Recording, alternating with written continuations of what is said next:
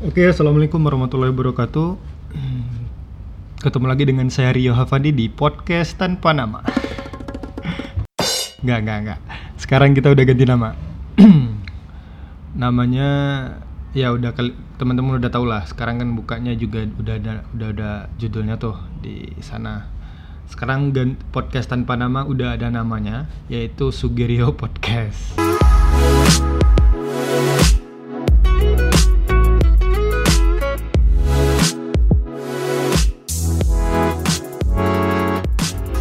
Sugerio Podcast itu diambil dari eh, kata sugar dan Rio. Sugar itu singkatan dari tempat saya kecil, dibesarkan dan eh, ya kampung saya di situ. Sugar Sungai Geringging, kemudian Rio ya nama saya Sugerio Podcast.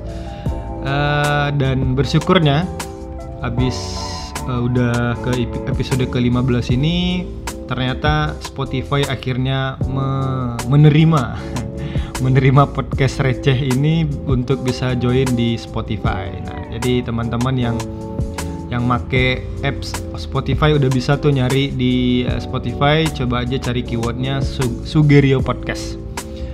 Eh, dan juga ada banyak sih, maksudnya eh, platform lain yang udah join eh, di eh, apa di pod, eh, Sugerio Podcast sudah banyak, udah masuk di beberapa platform yang lain seperti ada Google Podcast, ada Cashbox, ada Podcast Cash, kemudian ada Radio Public, eh, Breaker dan eh, ya itu itulah. Pokoknya ada tujuh kalau nggak salah tuh. Nah, mudah-mudahan sih teman-teman apa pun apps yang dipakai. Tapi kalau saya sih nyaranin pakai ini, pakai Google Google Podcast aja. Cari kalau pakai handphone ya. Cari aja di Play Store ada tuh uh, Google Podcast itu kecil, cuman 200 KB nggak sampai 1 mega bahkan. Dan teman-teman di situ bisa langsung ada fitur download. Jadi kalau misalkan ada wifi uh, terus ya udah download aja dulu. Nanti kalau di rumah atau di jalan mau dengerin tanpa perlu ada jaringan internet itu bisa. Jadi coba aja cari di Play Store ada Google Podcast. Dan itu paling simple kayaknya appsnya. Paling paling uh, kita nggak perlu bikin account kalau nggak salah. Nggak tahu. Pokoknya itu paling simple di antara apps yang lain uh, udah ada tinggal nyari podcast apa yang ingin kita denger terus ya udah nanti kalau mau download silahkan download kayak gitu dan terima kasih juga buat teman-teman yang masih stay di sini mau dengerin uh, saya. Jadi kalau di di itu di Anchor itu saya bikin uh, apa namanya? Bikin uh, apa? Uh, ininya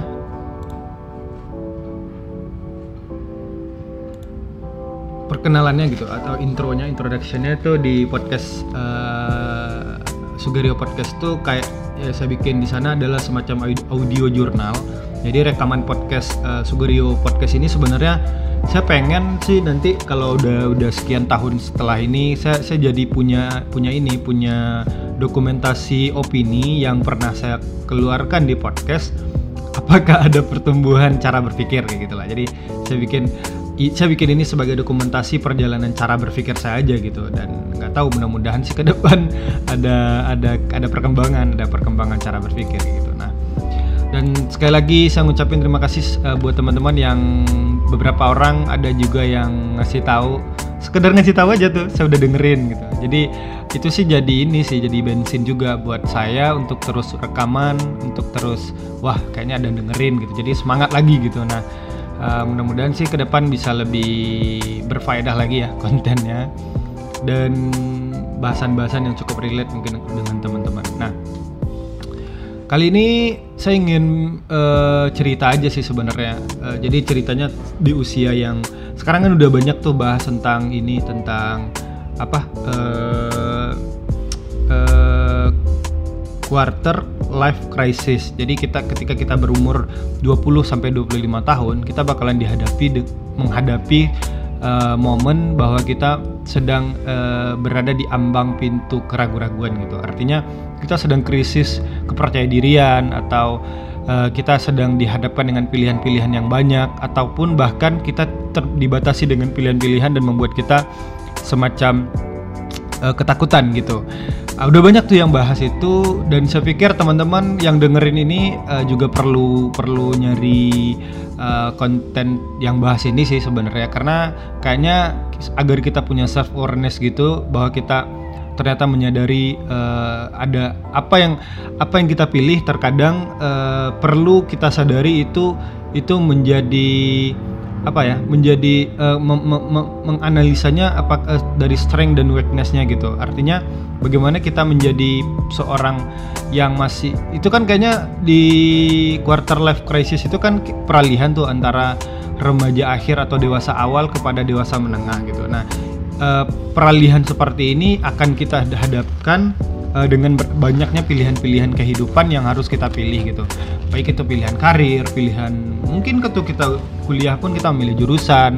Bahkan ketika kita kuliah pun kita juga bakalan memilih apakah akan lanjut dengan jurusan ini atau tidak gitu karena ini ini menjadi persoalan gitu. Nah uh, ke depan agar kita lebih ini lebih awareness gitu kita harus harus menyadari ini sih. Kalau teman-teman mau baca cara cari aja di Google tuh banyak tuh. Uh, apa quarter life crisis. Uh, ya intinya krisis seperempat abad gitulah umur kita seperempat abad uh, seperempat kehidupan kita kita akan dihadapkan dengan uh, krisis yang pertama ini gitu. Dan saya sebenarnya tertarik sih mau bahas itu tapi sebelum itu kemarin saya uh, uh, sempat ini nonton di YouTube kayaknya menarik sih untuk dibahas. Jadi di YouTube tuh ada bahasan tentang ini uh, ada so, uh, salah satu narasumber di di TED Talk ya. Jadi kalau mungkin teman-teman sering dengar ini uh, TED Talk ini uh, semacam presentasi gitu yang disampaikan oleh seorang public figure ataupun orang-orang ingin berbagi inspirasi gitu. Nah, kali ini disampaikan oleh Emily Wapnick atau si bacanya Emilie Wapnick cari aja di YouTube ada tuh. Emilie W A P N I C K itu ada di YouTube. Nah dia tuh ini uh, menyampaikan sebuah pandangan yang menarik sebenarnya uh, yang yang dia dia dapatkan dari pengalaman hidupnya sendiri gitu. Nah mungkin teman-teman kan hari ini sering kali di, di mungkin uh, di, sering kali di, dihadapkan dengan suasana bahwa uh, teman-teman ternyata memiliki kemampuan atau bakat di beragam jenis bidang gitu, beragam bidang gitu. Nah di Emily Emily Wapnek ini menyampaikan bahwa uh, di keberagaman uh, bidang minat, minat minat yang kita punya itu sebenarnya bukan bukan suatu problem gitu. Kita hanya harus meng, me, me, bis, kita bisa saja merangkul semua minat itu menjadi sebuah potensi yang bisa kita kembangkan gitu. Nah, pertanyaannya sekarang uh, apa yang kita inginkan ketika kita sudah up, karir seperti apa yang sedang kita impikan hari ini gitu. Kalau mungkin kalau saya pribadi ya saya pribadi dulu dari mulai kecil sampai SMA tuh beda-beda gitu. Waktu saya SD itu saya paling jago matematika. Pokoknya kalau soal matematika aja uh, guru bakalan manggil uh, ibaratnya uh, saya menjadi benteng terakhir lah kalau ada soal-soal yang perlu dijawab gitu. Nah, itu waktu saya SD kemudian ketika SMP mulai beralih uh, suka belajar uh, tentang IPA gitu. Tentang IPA kemudian lomba-lomba olimpiade pun matematika masih matematika masih. Bahkan bahasa Inggris juga.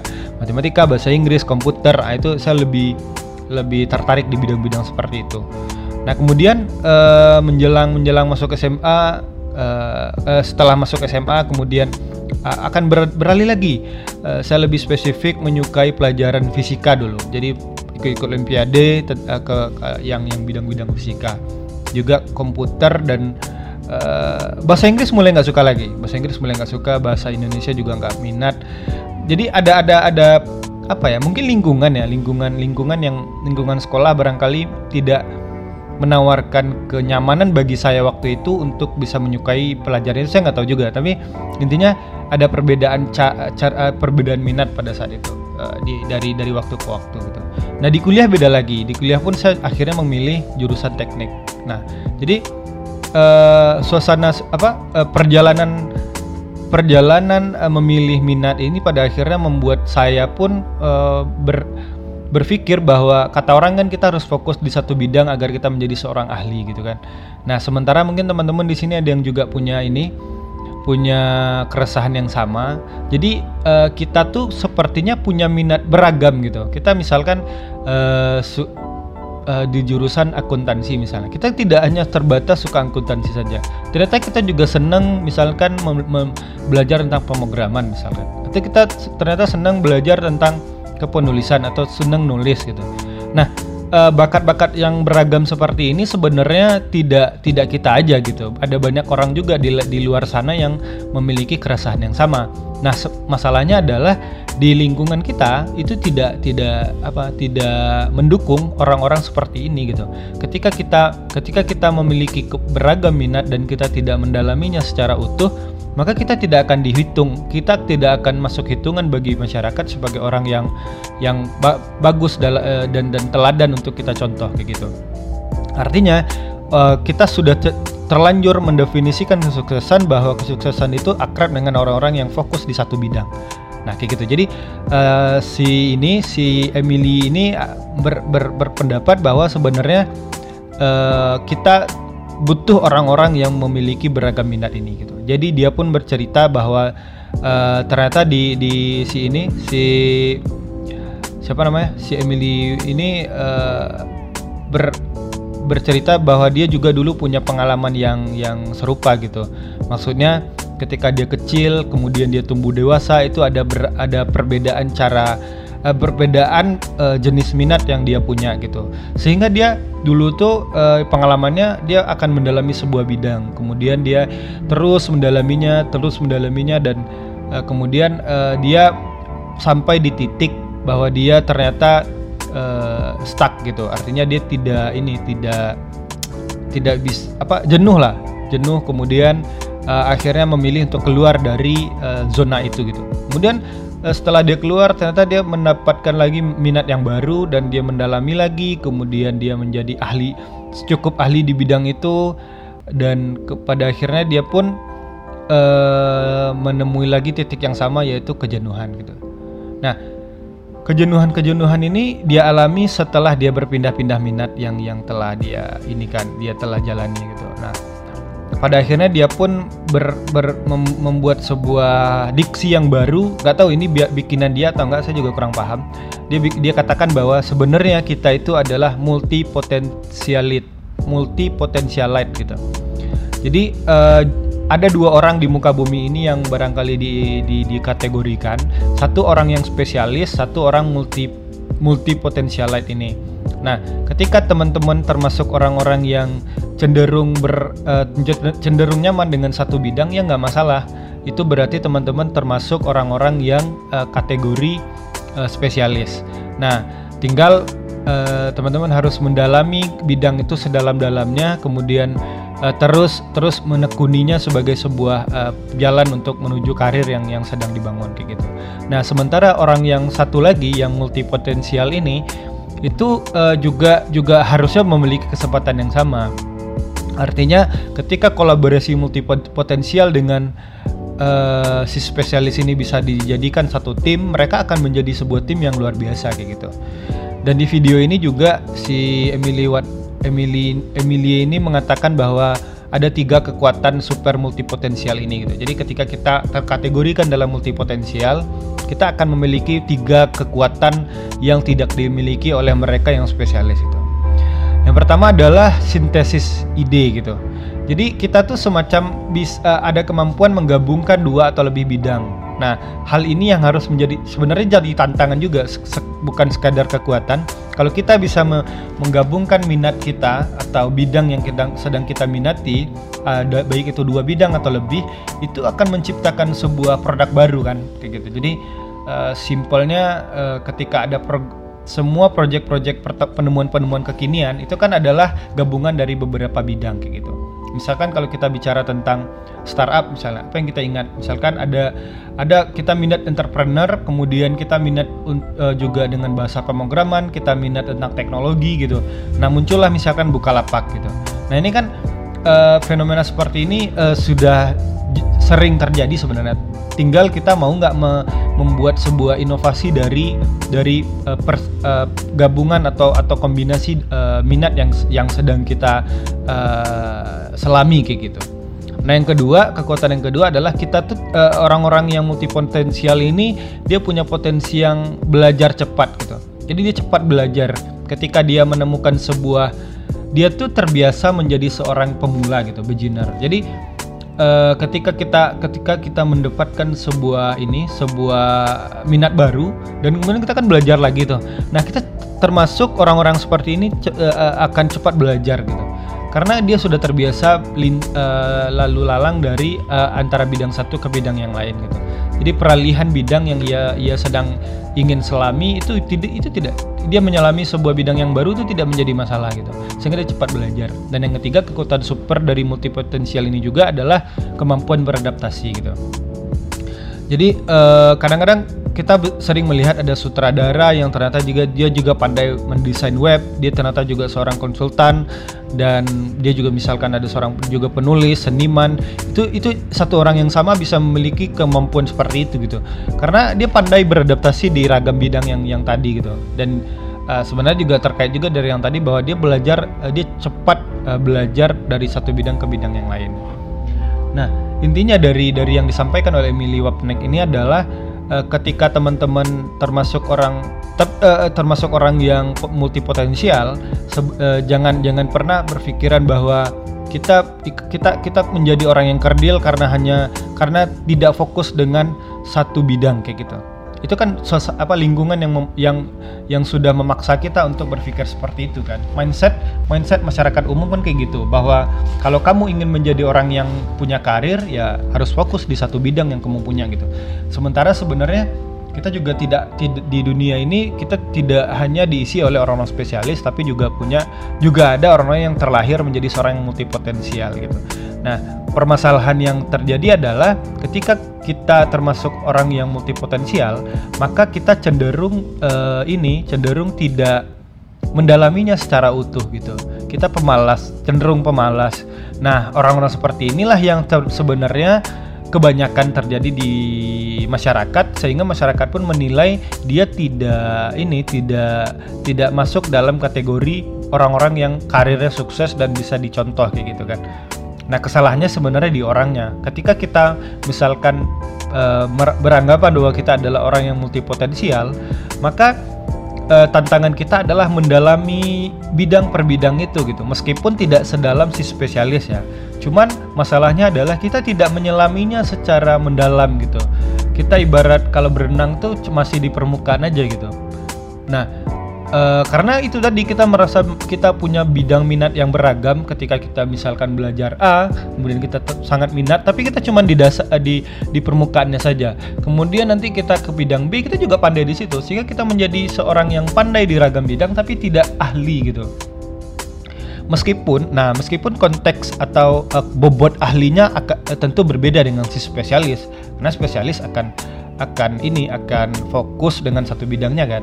Nah, sementara kita yang yang uh, di di multipotensial itu uh, terlalu permukaan juga tidak sehat gitu. Jadi teman uh, kita atau atau siapa pun mungkin kita yang merasa bahwa adalah orang-orang multipotensial itu harus harus mau juga menyelam meskipun tidak masuk tidak sampai ke dasar uh, ibarat laut kita nggak sampai di dasar lautnya gitu. Tapi masih di di di ya masih menyelam juga lah tapi nggak sampai di dasar itu.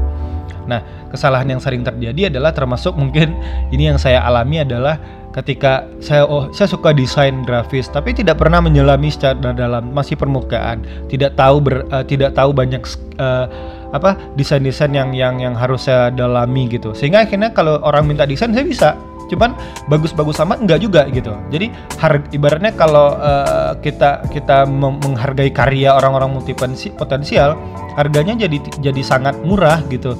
Uh, kalau nah ini bukan bukan semuanya ya. Kalau orang ini tidak mendalaminya uh, secara serius gitu. Jadi bukan berarti kita tidak punya kefokusan, hanya saja kita punya fokus yang banyak, tapi kita juga serius uh, mendalami fokus fokus dari bidang-bidang yang yang yang banyak itu gitu. Nah, yang saya alami beberapa uh, tahun belakangan adalah ketika saya hobi desain grafis, saya akan akan belajar tentang desain grafis. Tapi hanya sekadar uh, dasar-dasarnya saja atau pokok kalau di ibarat yang lautan tadi basi permukaannya saja.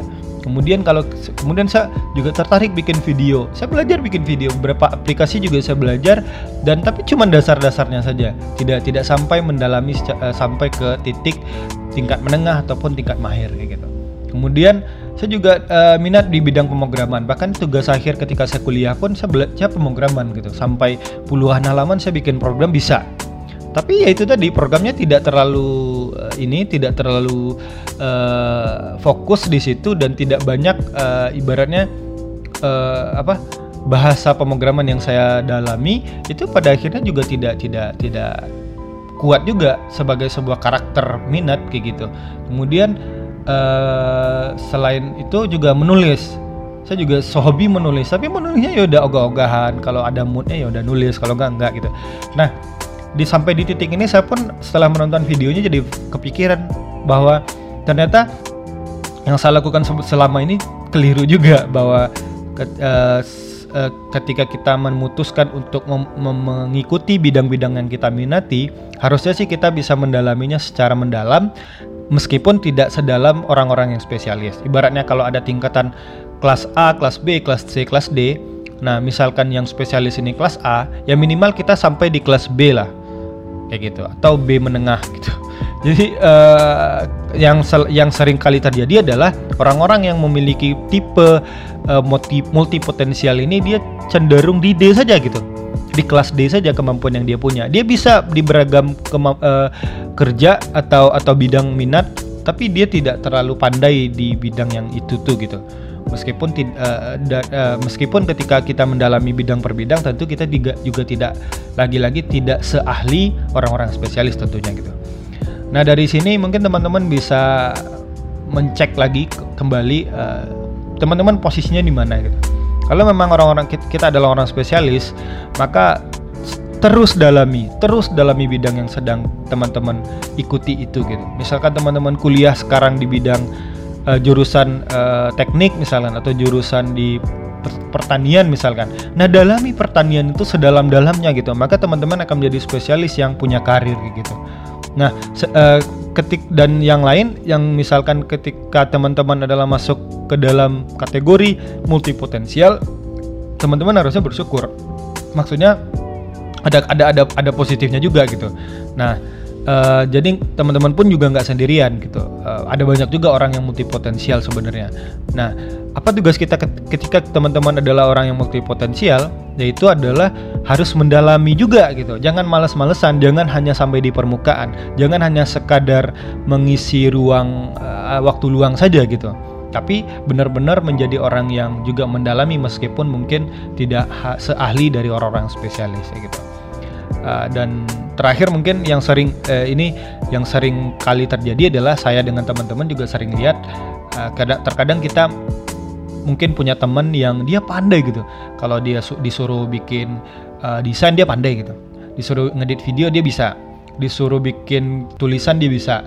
Disuruh bikin uh, apa disuruh minta ide juga dia dia punya ide yang kreatif.